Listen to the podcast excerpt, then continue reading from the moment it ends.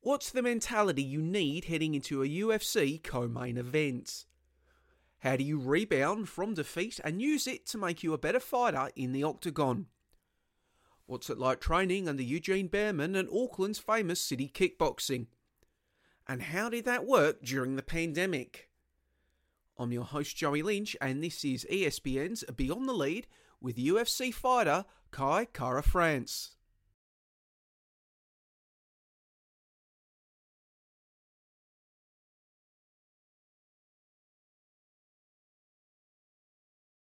Kai, don't blink, Kara France, hasn't always believed he's the best flyweight in the world. But now he does. And he thinks that's going to make the difference in the co main event of UFC 277 in Dallas, Texas.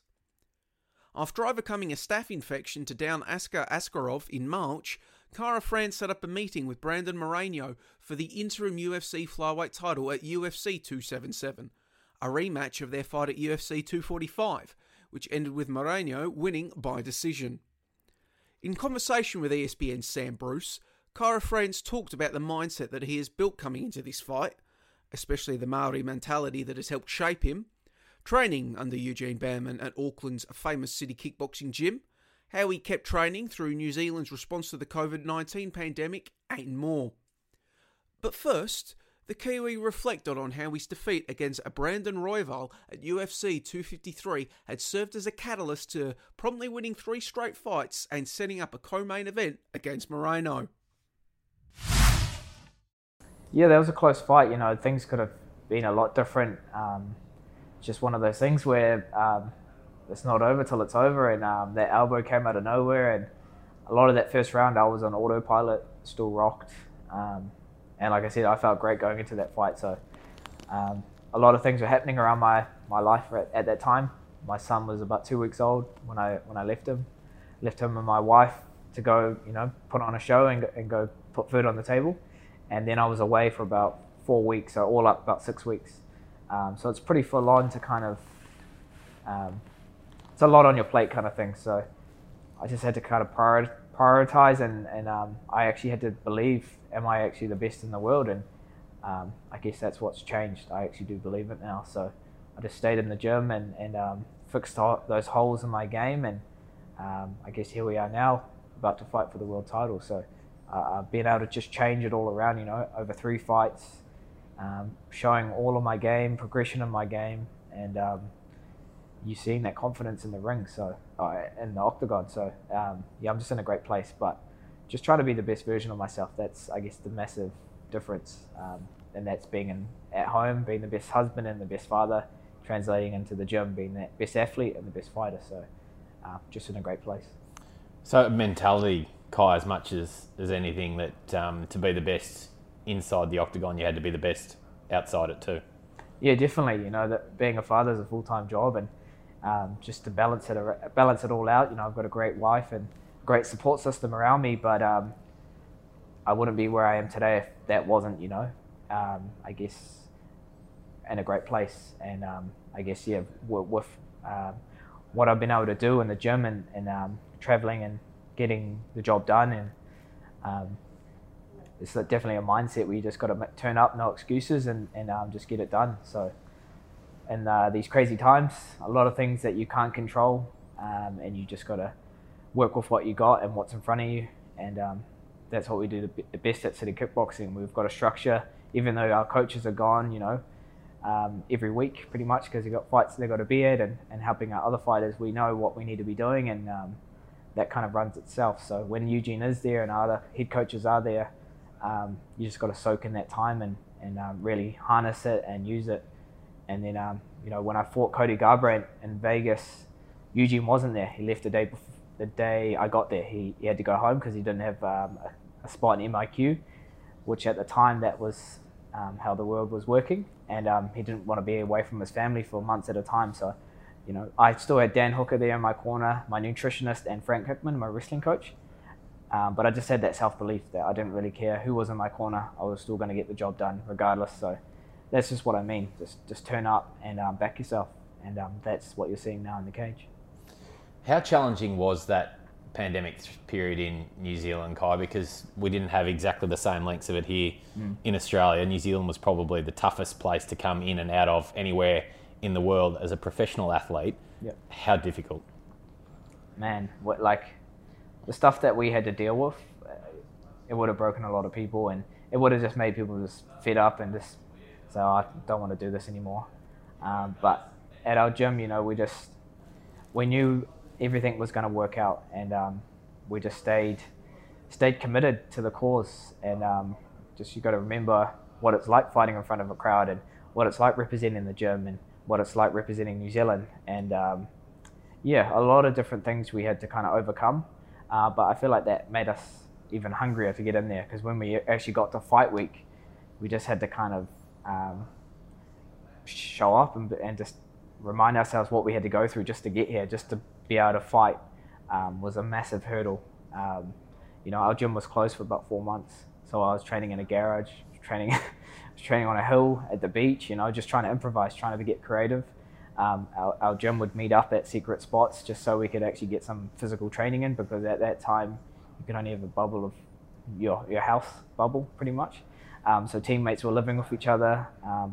So yeah, just crazy times that we had to do, and and um, I guess that was one of our strengths because when it was fight week, when we looked in our opponent's eyes, they could see that we were hungry and um, we wanted to be there and we weren't just going to make up the numbers. So when we got in the ring, just that, that fire that lit underneath us. And um, yeah, it was, it was a massive hurdle. But um, yeah, look what we've been able to do with all that um, on a three fight win streak, fighting the best guys in the world. And now things are back to normal. You know, our, our gym feels like pre COVID where um, Alex is coming over from Australia. You know, got, we've got guys that are fighting in the local scene, they're, they're getting ready. So everyone's just feeding off each other. So it's a great place to be. Um, great energy in the gym. And um, like I said before, what, what we were able to do without that, and now that it's back, um, it's just perfect timing leading into world title fights, especially with Izzy and Alex, you know, defending their titles, and me about to fight for my first um, interim flyweight world title. So, um, yeah, I've just been uh, soaking all that in, keeping my head down, and um, I get to showcase in a few weeks talk me through the workouts in the garage, mate. What was the what was the setup? How did you uh, how did you make that happen? Yeah, at one point, um, some of my teammates couldn't make it, so the wife was holding pads for me a bit, for a bit. Um, you know, just trying to make it as hard as you can. Um, and yeah, um, at that time, my uh, my son was outside, and I was just making room for him. You know, um, dad playing with his son, you know, playtime, and then hour, two hours out of the day, I would go into the garage and just get it done and, and do, just do what I could. So um, eventually, you know, I had teammates and, and I, I, was able to work with Eugene just one on one in the parks and just stuff like that. Outside of our gym, we, we couldn't go there because, um, you know, police would just randomly show up and make sure that no one was in the gym and just, just crazy stuff like that. So um, yeah, we were really restricted on what we could do. We didn't really have any special treatment from the government because MMA and mixed martial arts isn't um, a governed sport. We don't have any government backing. So if you really want to do this, it's all on you. Um, but yeah, that's why when we're here now, you know, putting New Zealand on the map, putting New Zealand on this world map, um, we're we're really privileged to be able to do this, and um, the people that support us know know that what what we've had to do and what we've had to overcome.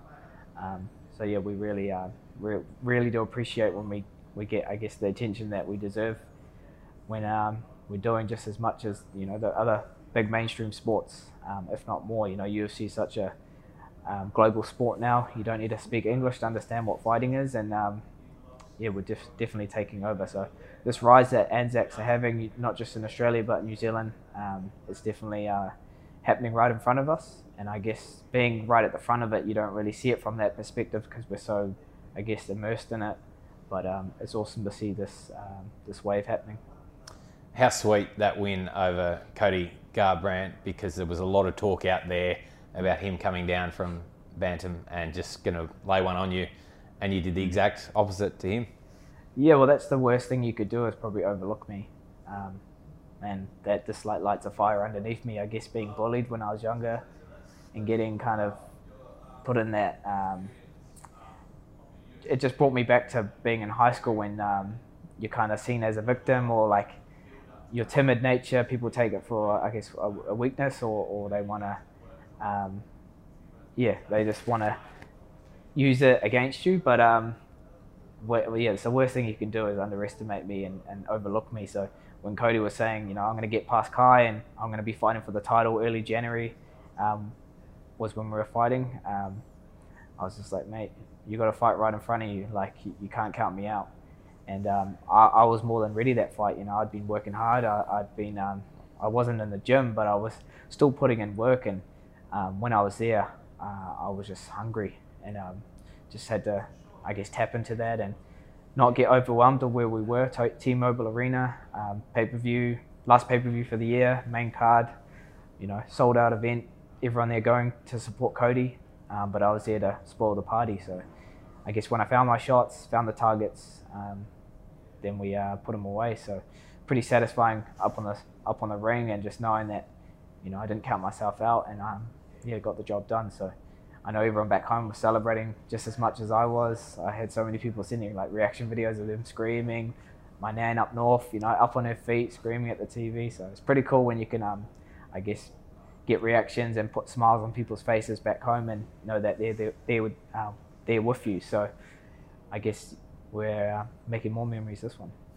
One of those videos was of Israel uh, yeah. in his lounge room with a with a heap of boys around. Jumps up to his feet I think he's saying, "How about this bloke?" Maybe um, amazing vision. What does that mean to you when you see that a teammate celebrating your success uh, like that? Yeah, man. Like that's that's not a teammate. You know, that's a brother that um, a very close friend of mine, and uh, that's just how it is when we fight. We're so emotionally invested that um, you you're just gonna um, you feel everything. You know, you go on this emotional roller coaster, and I feel like that's what um, like all my family feels. They hate when I fight because they feel sick that day. They don't want to watch, but they have to watch. And um, I guess yeah, they're just on this journey with you. So it's pretty cool seeing teammates, you know, so um, invested into me and seeing his reaction. You know, he could see everything um, being set up, so he never really doubted me. But um, he knows what we do in training, so he knew that I'd, whatever situation I'd be put in, I'd, I'd be able to, um, I guess, withstand it overcome it and, and find the answer to it. So yeah, we found the targets and um, yeah, pretty cool to get the world champion off his feet and um, yeah, win like celebrate like he would he would be winning. So um, pretty special moments, but um, I guess that's what it's like every time I fight now. So like I said before, it's awesome to be able to do that for um, family and teammates and people that um, support you and they will remember that for the rest of their, their lives where they were when they watched you win um, your fight or watched you win your world title. You mentioned Eugene earlier. Um, yep. Just an amazing stable of fighters you guys have there across a variety of combat disciplines now. Um, How does he manage it week in, week out? Just talk us through the lengths he goes to to ensure that every fighter rocks up in the, the best possible uh, position they can be. Yeah, so Eugene's a pretty unique individual. So um, the most selfless person I know. You know, when we were doing these fights in the lockdowns, I think he did MIQ maybe 10 or 10 to 12 times, which is two weeks every time. So that's more than three months in a hotel that he's sacrificing being away from his family, who, where he has kids, um, not just the kids that are in the gym. Um, so yeah, the, the amount of work that he puts into um, is just on another level. So when you're at the gym and you're there to listen, um, it's dead quiet because everyone knows how precious his time is and if he's putting effort into you, you, you got to make sure that you're, you're giving it back. You're turning up on time, you're listening, you're putting in the work. And even when he's not there, he's still there because he's watching on the camera and he'll be messaging the group chat saying, hurry up, you should be starting, or just something, you know. So that's why the team kind of runs itself, even though he's not there every week because he's out over cornering in another country or at another fight night. Um, we know what is expected of us. Um, so that kind of keeps you accountable and um, just keeps you in the gym all year round. We don't really take breaks. You know, after your one year, you take a few weeks off, but then you come back and you give your time to the next guy who's got a fight. So um, that's the kind of environment that he's created where, you know, Israel, the world champion in the world, but if he's late, he's late. He's either got to pay, pay the fine or start doing push-ups. So um, that keeps everyone on an even playing field. There's, there's no real special treatment. Um, and yeah, it just that makes for a healthy gym and a healthy culture. How do you approach a rematch and one that's quite a distance apart? Can you overthink it? Can you underthink it? Um, what goes through your, your head in terms of preparation? Yeah, I guess when you're getting ready for a world title, um, even though it's an interim and it's a rematch, um, I don't really focus too much on my opponents. They can put anyone in front of me. Um, I still think I'm going to win. I still know I'm the best in the world, and that's just the kind of confidence I have in myself. Um, especially in the last few years that I've, um, the run that I've had, uh, it's just given me that I guess that uh, confidence that I needed to to know that, and to give myself permission to be the world champion. I guess in New Zealand you have this um, downplay or humble mentality where you have to downplay your success, and um, I've had to kind of unlearn that. Where in a fight game you have to be confident, you have to know that you're going to win, you have to know that you're, you're, the best, and you, you can let your work do the talking. It doesn't mean you have to be out more outspoken and more um, take a different approach than what you used to. Um, but for me, I guess I had to really just accept it. And now that it's all right in front of me, um, it's everything that I've visualized, everything that I've been dreaming of since you know I was 10 when I started the sport. Um, it's all right there. So I am not really overwhelmed or shocked by where I'm at. Um, and with a rematch in front of me, a person that I've already fought before, Brandon Moreno, you know, great guy. Um, got nothing bad to say about him. Um, it was a great first fight. You know, a lot of positives that we can take away from that fight. A lot of things I've had to fix. He did well to get the win, um, but it's gonna. I'm a whole different guy since that fight. 2019 is not the same guy that I am now. Now being a father, now being a husband, now actually believing I'm the best in the world. I feel like that's going to make all the difference. So um, he's not going to put me in any situation that I haven't been before. Um, and he's been fighting the same guy for the last few years. So he's had, only had to prepare for one look. And um, he might think that uh, he had one up on me in that last fight. But yeah, you've got to prepare for someone different now. Um, so yeah, I feel like I've got the confidence, I've got the momentum, and um, I've been, I guess, more active. So going in there, Dallas, Texas, doesn't matter where it is. Um, I'm just going to put on a show, back myself, go in there, and uh, no excuses. Just get it done. What were the positives in that first fight with Moreno, Kai? What um, what do you look back on and think, yep, I can really ro- roll that into the second fight?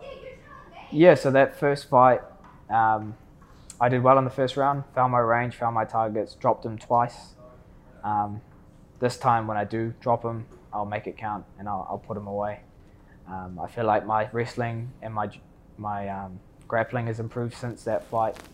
You know, um, him taking Askar Askarov to a draw and me just beating Askar Askarov, um, I guess gives me a bit of confidence knowing that whatever Moreno brings to the table, I'll be able to neutralize it, um, find my way back to my feet or find my way out of it, and um, and then we can put the pressure on him. So this time when he when he gets in my face and he's doing all his antics that he usually does, sticks his tongue out, starts screaming, I'm just going to look right him in the eyes, look him in the eyes, and actually bite down on my mouthpiece and start swinging just as hard, if not harder.